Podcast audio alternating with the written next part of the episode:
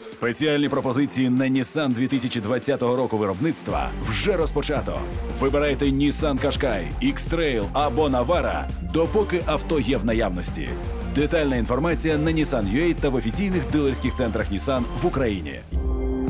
Пропозиція діє з 1 по 31 вересня цього року за наявності у продажу. Перша чесна програма про luxury індустрію. Василіса Фролова та Олексій Тарасов. Це розкіш на радіо НВ. Друзі, програма це розкіш в ефірі Радіо НВ. Програма, яка має вас дратувати найбільше, тому що ми говоримо про дорогі речі, чому вони стільки коштують, чому люди на них стільки витрачають. Моя співведуча Василіса Фролова, вона ще у декретній відпустці.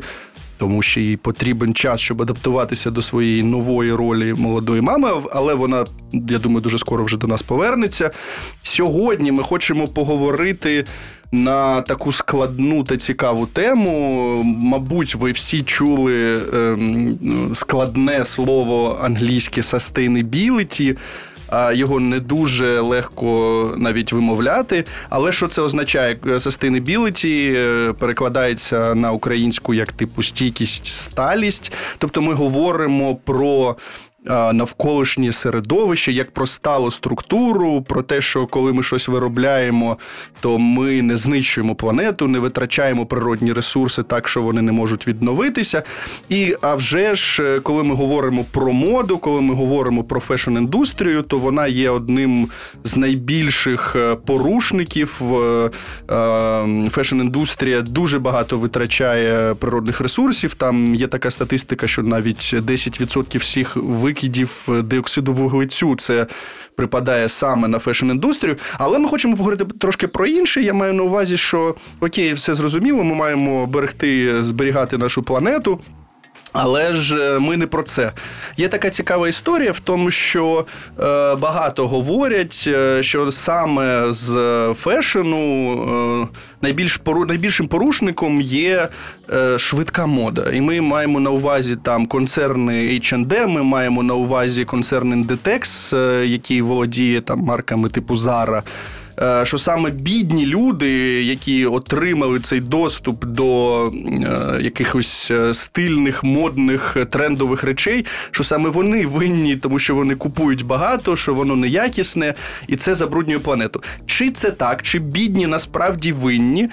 Зараз ми дізнаємося у нашого експерта. У нас в студії Антон Яременко. Він є редактором та автором першого довідника української моди. Антон, привіт.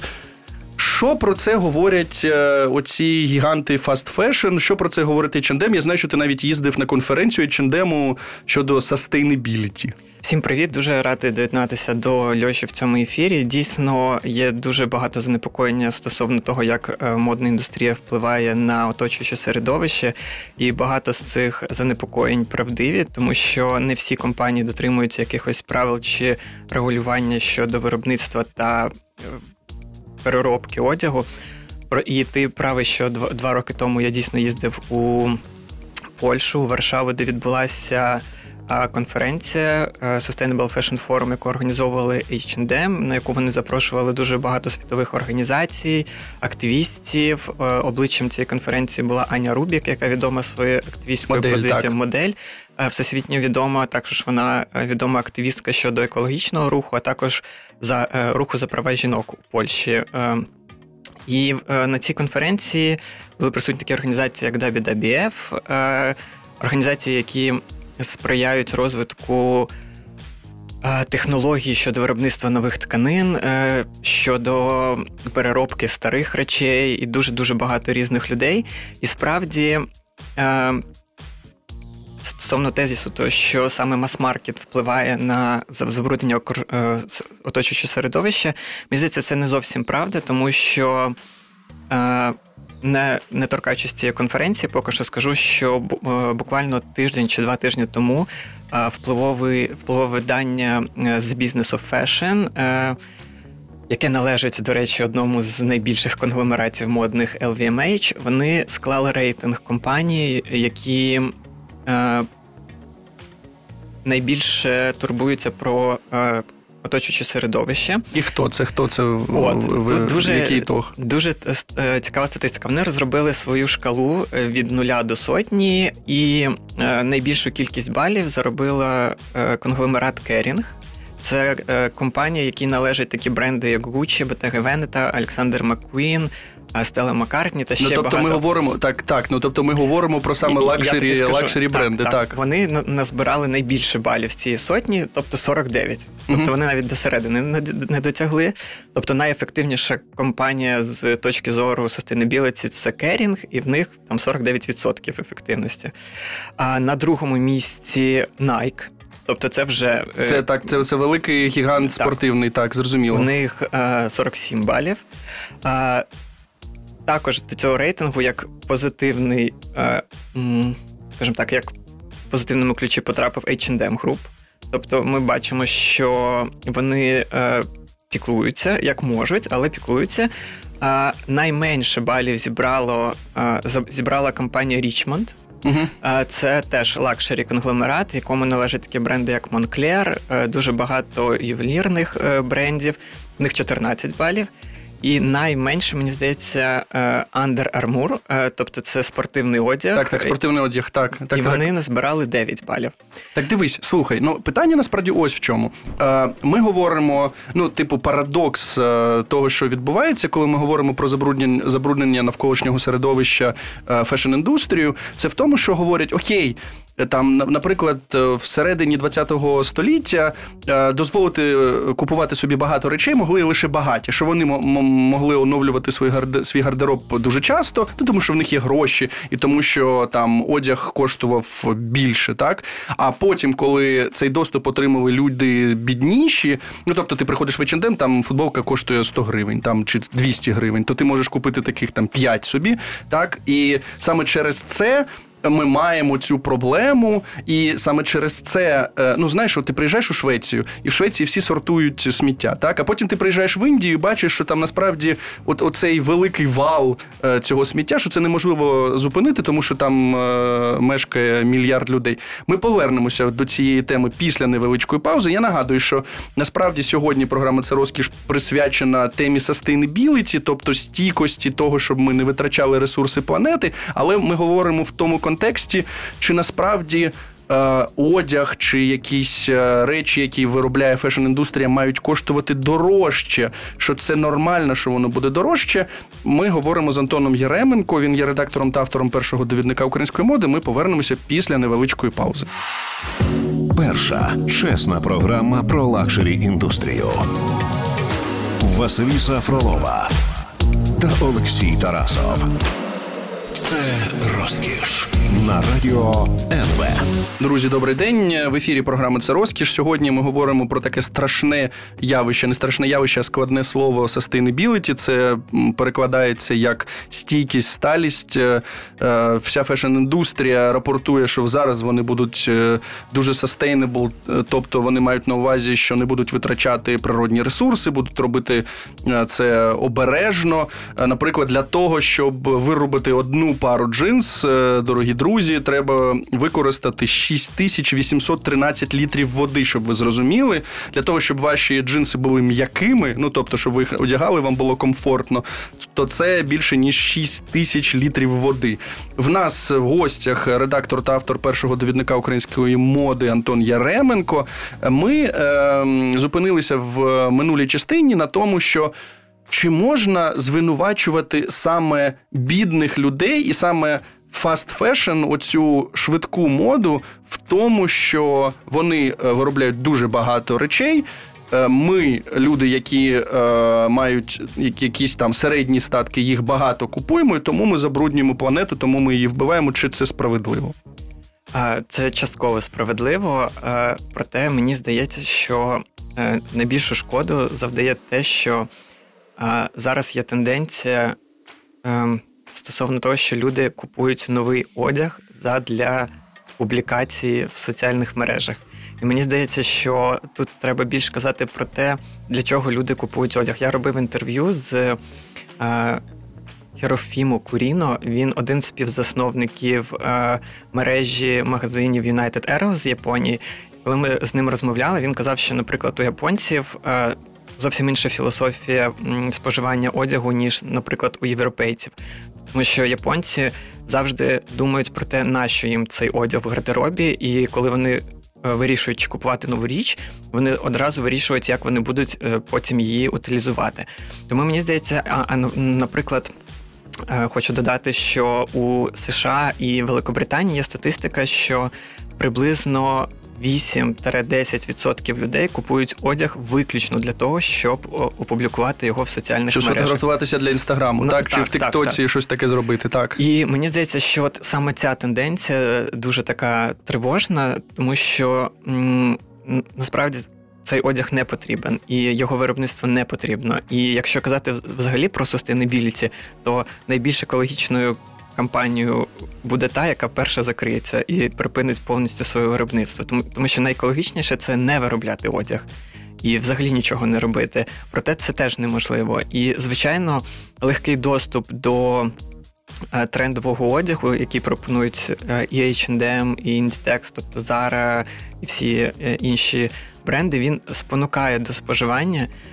Проте тут вже е, питання про відповідальність компанії і як вони це налагоджують. Тому що, наприклад, до кінця минулого року H&M зобов'язувався е, до 95% всього бавовняного одягу робити з перероблено, з переробленого з переробленої речовини. І, і чи вони чи вони цього дотримуються? Е, насправді ми це побачимо десь в квітні, тому що щоквітня вони. Публікують величезний звіт про sustainability, Він приблизно там на 85 чи на 100 сторінок. І це одна з таких компаній, яка відповідально до цього ставиться. Я я зараз не хочу бути адвокатом H&M, проте насправді вони е, з тих е, мас-маркет виробників, які є, вони про це думають.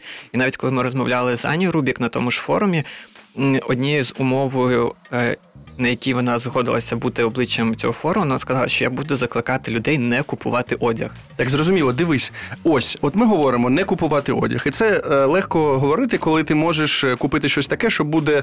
Ну ти можеш носити, не знаю, 10 років там, наприклад, так і насправді те, що ми бачимо зараз, е, це те, що навіть оці luxury бренди, які продають свої свій там одяг, свої вироби з великою марж, маржею, ну тобто mm там воно може коштувати, ну я не знаю, 200 доларів, а ви ми купуємо купуємо. Всі ми тут купуємо це за там 3 тисячі доларів, чи 2 тисячі, чи півтори тисячі доларів. Так е, так ось історія в тому, що е, чи має одяг, е, чи, чи ці вироби фешн-індустрії, чи мають вони коштувати дорожче? Тому що для це дешевше знищувати планету, це дешевше витрачати там 6 тисяч літрів на джинси. Чи мають бути ціни більш високими? А, я вважаю, що мають, е, і вважаю, що е, дуже гарна прививка для тих, хто е, страждає на консюмерізм та шопоголізм, буде подивитися фільм «The True Cost», який показує, як виробляється мас-маркет і чого це вартує жінкам у Камбоджі чи в інших країнах. Проте, коли ми купуємо там футболку за 300 гривень е, у якомусь мас-маркеті, ми маємо розуміти, що її кост насправді 50. Тобто це 2 долари. Тобто, це 2 е, долари це тканина, з якої пошито, і труд, і е, ще логістичні витрати, і маркетинг. Тобто, в цей кост закладено все.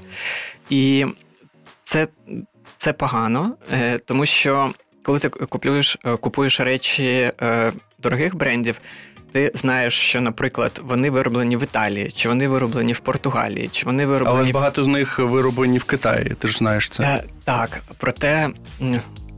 Тут вже ваша свідомість, ти ви маєте подивитись в цю книжечку, яка пришита до тієї чи іншої сорочки, там чи до худі, чи до іншої речі, і подивитись, де воно вироблено. Це ваша свідомість. Тобто я, наприклад, звертаю увагу, коли я купую речі, де вони виробляються. Тому що для мене, наприклад, важливо, чи були збережені права людей, які це виробляють, чи ну тобто. А чи можливо зберігати права людей? От е, це трошки дискримінаційно прозвучить, але е, коли ми бачимо, що це виробляється чи там у східній Європі, я не знаю, в Україні, чи там, наприклад, е, десь у південно-східній Азії, якщо воно вироблено в Азії, то це автоматично, що права не зберігаються. Я маю на увазі, що там щось таке відбувається не дуже хороше.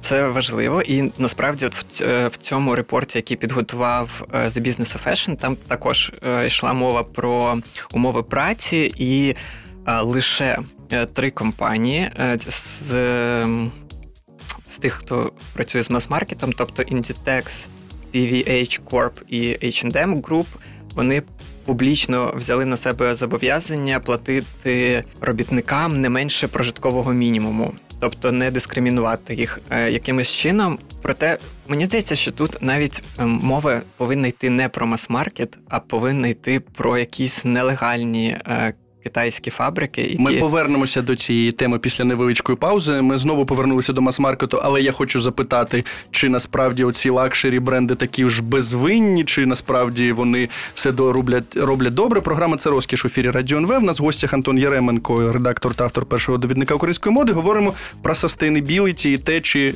бідні винні в тому, що ми знищуємо планету. Перша чесна програма про лакшері індустрію. Василіса Фролова та Олексій Тарасов. Це розкіш на радіо НВ. Друзі, добрий день. Програма це розкіш в ефірі Радіо НВ. Сьогодні ми говоримо про те, яким чином фешн-індустрія знищує планету. Насправді не це нас цікавить. Зрозуміло, що треба е, це зупиняти, що треба купувати менше, що треба купувати зрозуміло. Ну купувати для того, щоб щось там одягати, не, не тільки для того, щоб фотографуватися в інстаграмі. Мене особисто більше цікавить те, чи насправді оці дорогі бренди е, з на кшталт Гучі, чи я не знаю, Луї Вітону, чи там Сен Лорану, так чи вони такі ж безвинні. В гостях в нас Антон Яременко, редактор та автор першого довідника української моди. Ось дивись. Е, коли ми говоримо про дві е, великі компанії е, мас-маркету, так найбільші з них це Inditex, Вони представляють бренди Zara, Bershka, Pull&Bear. Вони заробили минулого року 24 мільярди євро. І H&M Group вони заробили минулого року 18-87 мільярдів євро. Тобто багато. Так, але ж є так, є Kering, є LVMH, і ми трошки думаємо про них як про таку, типу, повільну моду. Але ж насправді е, багато з цих брендів вони виробляють сім колекцій, вісім колекцій на рік. Тобто ми маємо претапорте двічі на рік е, чоловічі, жіночі, от кутюр чоловічий, ну там жіночий, е, жіночий от кутюр. Потім ми маємо там що там круїзну колекцію, ще щось. Чи можна сказати, що лакшері бренди, що вони типу sustainable, що вони зберігають природу? Тут є два моменти, про які важливо пам'ятати. Перше, це те, що лакшері бренди набагато краще можуть слідкувати за кількістю товарів, які вони виробляють. Головна проблема е, щодо забруднення оточуючого середовища і моди це залишки, які існують. Е, тобто це звалки цього одягу по всьому світу. Вони є там і в Африці, і в Азії. А лакшері бренди набагато краще пристосовані до того, щоб виробляти рівно стільки, скільки потрібно. Так влаштована система моди, що е, бренд розробляє колекцію, потім її замовляють байери. Вони замовляють певну кількість одиниць. Е, кожної моделі, е, і бренд вже виробляє саме ту кількість, яку заробляють байери, яку замовляють байери. І залишки десь приблизно. Ну дуже гарно, коли це солдаут і залишки взагалі немає, тобто все розкуплено. Не дуже добре, коли залишки десь 30% від колекції. Таке буває. Тобто кількість речей, які залишаються після лакшері брендів, набагато менша. Другий момент це те, що от саме найбільші гравці, такі як Louis Vuitton, такі як Chanel, вони слідкують за тим, куди йдуть речі після того, як В них навіть розпродажів прийшов. немає. Розпродажів немає. Вони зараз ж е, е, до того вони просто знищували речі. Зараз зараз зараз вони роблять роблять щось інше. Так, вони знищували речі. Насправді е, минулого року Burberry лише погодились не знищувати речі після сезону, тобто не спалювати їх чи не подрібнювати. А Це важливо для лакшері брендів, тому що вони роблять сезонні колекції, і оця ексклюзивність цієї сумки чи цієї речі. Так, вони просто не хочуть, щоб бідні е, люди з меншими статками ходили з Луї Вітоном чи в Шанель. Ну, типу, е, окей, ми не продали оце, оце, оце, оцю сукню, так, і там, наприклад, е, на початку року чи на, наприкінці року, потім жінка, яка не має там 2 тисячі євро чи півтори тисячі євро, купить це там за 500 чи за 400. Вони просто не хочуть, щоб е, люди, які мають 400 і не мають півтори тисячі, це носили. Ну, мені здається, що це має сенс в контексті їх філософії. А, Проте мені здається, що вони менш впливають просто за рахунок того, що в них менше залишки і менше виробництво. Як не крути, не буде е, там мільйона кросівок Louis Vuitton, чи не буде там 10 е, мільйонів білих футболок Шанель. Такого просто не буде. Там е, тиражі, наприклад, була нещодавно е, колаборація Dior і Nike. Вона вже вважається культовою. І цих кросівок було вироблено 8665, і кожна пара пронумерована окремим номером. Тобто ми розуміємо масштаби виробництва Nike чи Adidas, це мільйони пар е, взуття. І е, от лакшері, там колаборація, це навіть десятками не вимірюється тисяч. Тож, тож е, висновок, який ми можемо зробити, зробити, це те, що ми маємо відібрати в е, бідних одяг. Е, зробити його більш дорогим. Тільки люди з великими статками можуть дозволити собі цей дорогий, красивий ексклюзивний одяг. Чи це той самий розвиток подій, на який про який ми зараз говоримо? Мені здається, що ні. Мені здається, що перш за все, брендам треба зосередитись на якісті тих тканин, які вони використовують, і на довговічності. Е, як правило, за статистикою, е, людина перестає носити річ зараз через півроку після е, купівлі. І це погано. І мені здається, що коли ми будемо закладати якимись культурними шляхами ідеї того, що одяг можна носити довго, що він має слугувати довго, це покращить ситуацію. І варто зауважити ще теж, що коли ви купуєте речі, треба думати про те, яку кількість разів ви вдягнете, тому що наразі а, має сенс купувати річ тільки тоді, коли ви впевнені, що вдягнете її більше 30 разів.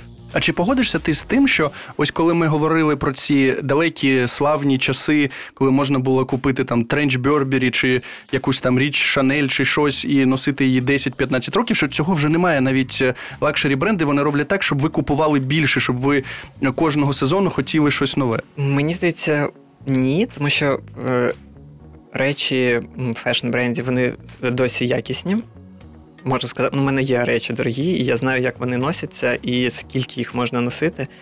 А, Так, всі хочуть, щоб ви купували більше, проте теж треба розуміти, що, наприклад, ні Шанель, ні Louis Vuitton, ні один з лакшері брендів не заробляє на одязі. Вони всі заробляють на якихось е, суміжних продуктах. Тобто Шанель найбільше заробляє на ароматі Шанель номер 5 і косметиці. Це навіть Карл Егерфельд при житті е, говорив, що е, там 1% з клієнтів Шанель може дозволити собі одяг, і 99% може дозволити собі купити парфюм чи помаду. А Louis Vuitton заробляють на сумках, багажі і аксесуарах. Ральф Лорен заробляє на поло. Ну тобто е, це все суміжні штуки. Ніхто не заробляє на якихось фешн-колекціях. Ми знову повернемося до цієї теми після невеличкої паузи. Програма це розкіш в ефірі Радіо НВ. В нас в гостях Антон Яременко, редактор та автор першого довідника української моди. Ми говоримо про те, чи треба відібрати у бідних весь одяг, віддати цю можливість купувати одяг тільки багатим. Послухайте після паузи. Перша чесна програма про лакшері індустрію. Василіса Фролова та Олексій Тарасов. Це розкіш на радіо НВ. Друзі, в ефірі Радіо НВ програма Це розкіш. Сьогодні ми говоримо про те, чи треба відібрати у бідних весь одяг і віддати його багатим, зробити його дорожчим, щоб тільки багаті могли собі щось купувати, тому що фешн-індустрія забруднює планету. Що на саме ця е, швидка мода зробила те, що ми витрачаємо дуже багато ресурсів. У нас в гостях Антон Яременко. Він є редактором та автором першого довідника української моди. І знаєш, е, є там декілька таких слів, про які наші слухачі мають знати. Там є ресайкл, це коли ми е, переробляємо одяг, ну переробляємо щось, робимо, наприклад, одяг чи якісь інші вироби. Апсайкл, чи це коли ми що беремо. Ну, наприклад, в мене е, порвалися джинси, я їх там зашив. Це вже апсайкл, чи це ще ні? Ну, взагалі, чи зробив так. з них шорти? Ну, наприклад, тебе є стара сорочка, ти нашив на неї каміння, як робиться Емеля, наприклад, бренд український, mm-hmm. і це вже апсайкл. Зрозуміло. Ось і є ще історія про те, що насправді секонд-хенд в е, філософії е, такого sustainable, е, як це сказати, ну, типу, того, щоб сталого розвитку планети, що секонд-хенд це добре. Чи це так? Щось е, ми можемо сказати, що е, секонд-хенд це також може бути якимось. Е, ну, Це щось таке, де порятунком. ми можемо щось купувати. Так, порятунком, так, правильно, спасибі. А, насправді, я думаю, що так. Я насправді я дуже люблю секонд-хенд і дуже люблю поєднувати дорогі речі з речами з секонд-хенду. Багато разів і часто навідуюсь на, на станцію метро Ліс, Лісова. Одяг з Європи. Одяг з Європи. Тому що насправді. Так, і мені дуже подобається, що багато з українських дизайнерів дотримуються саме цієї філософії. Одна з першого е, проходців цієї стежки була Яся Хоменко, яка ще 5 років тому казала, що люденьки в нас стільки одягу на планеті, що просто давайте дизайнери будуть пропонувати якусь модель одягу і будемо шити з різних тканин, з різних фактур, просто поєднувати те, що є, і переробляти. Е, також до цього руху долучилась Ксенія Шнайдер, яка щосезону переробляє там до 5, до 5 тисяч пар джинсів на нові, які купують за скажені гроші ці самі японці, європейці і азіати.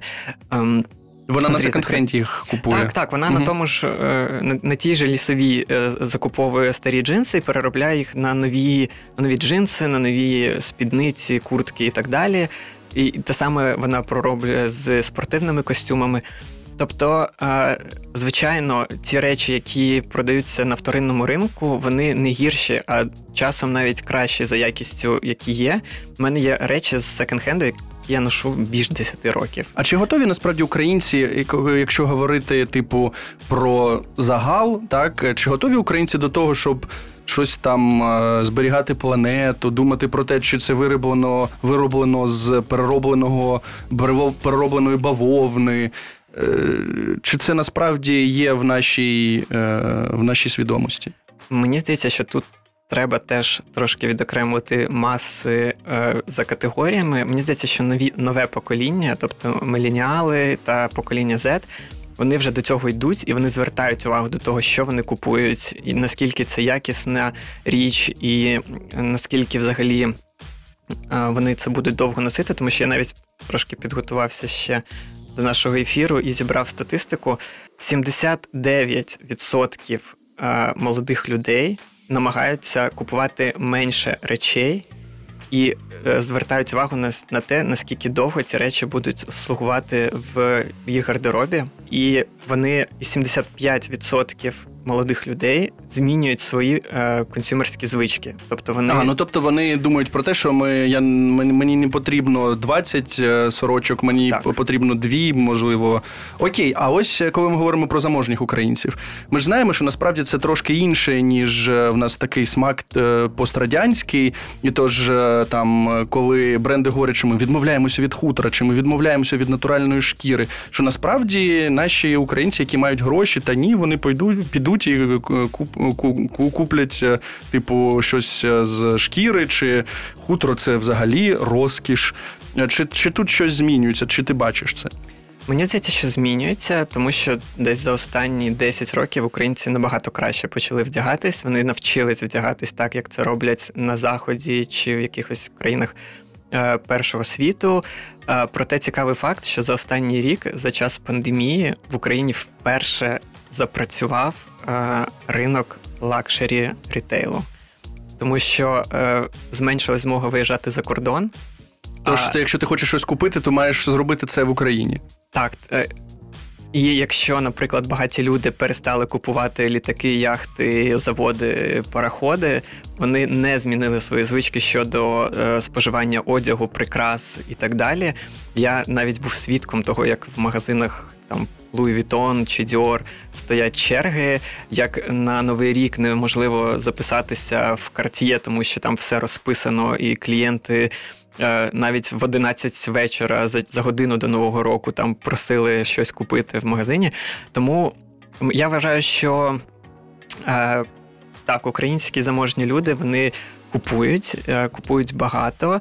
Е, чи купують, е, чи купують вони саме шкіру і хутро? Мені так, важко чи, сказати. чи дотримуються вони справді того, щоб цього сталого розвитку планети, що насправді чи, чи їх це цікавить? Тому що в них є гроші, вони думають, що вони живуть один раз, і вони живуть один раз, якщо ви не вірите в реінкарнацію. І е, тож навіщо, навіщо про це думати?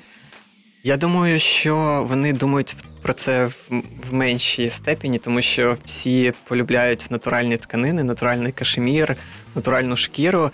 Це вже напевно питання до брендів, чи обмежать вони е, це споживання своїх клієнтів, і чи вони заборонять людям це купувати, тому що коли в тебе немає можливості, ти ну можливо і бажання не виникає. Зрозуміло, ми маємо підвести підсумок, тому що в нас е, вже не залишилося часу.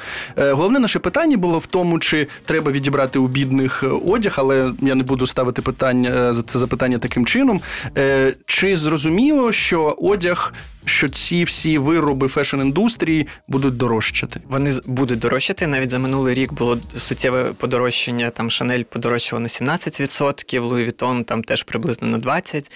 А, Проте я не вважаю, що е, проблема в тому, проблема в бідних людях. Я вважаю, що проблема.